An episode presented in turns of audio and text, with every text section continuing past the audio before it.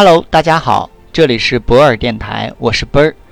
本期节目带大家整理《中国制造2025数字化转型公开课》第五章要点上：数字化生态新基建。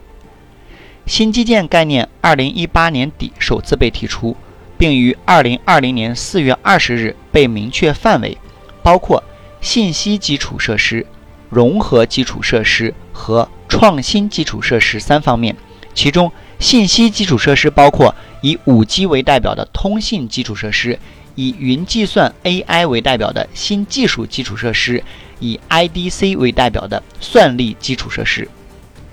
免费索取本书，请关注 WeChat 或喜马拉雅，账号都是奔儿幺二零五。数字经济 GDP 占比持续提升，传统产业数字化空间巨大。我们正在经历由碳基文明向硅基文明的转变，数字经济是未来的发展方向。二零一八年，中国数字经济规模达三十一点三万亿元，增长百分之十五点二，占 GDP 百分之三十四点八。同期，英美德等数字经济国家 GDP 占比达百分之六十。中国数字经济仍有较大增长空间。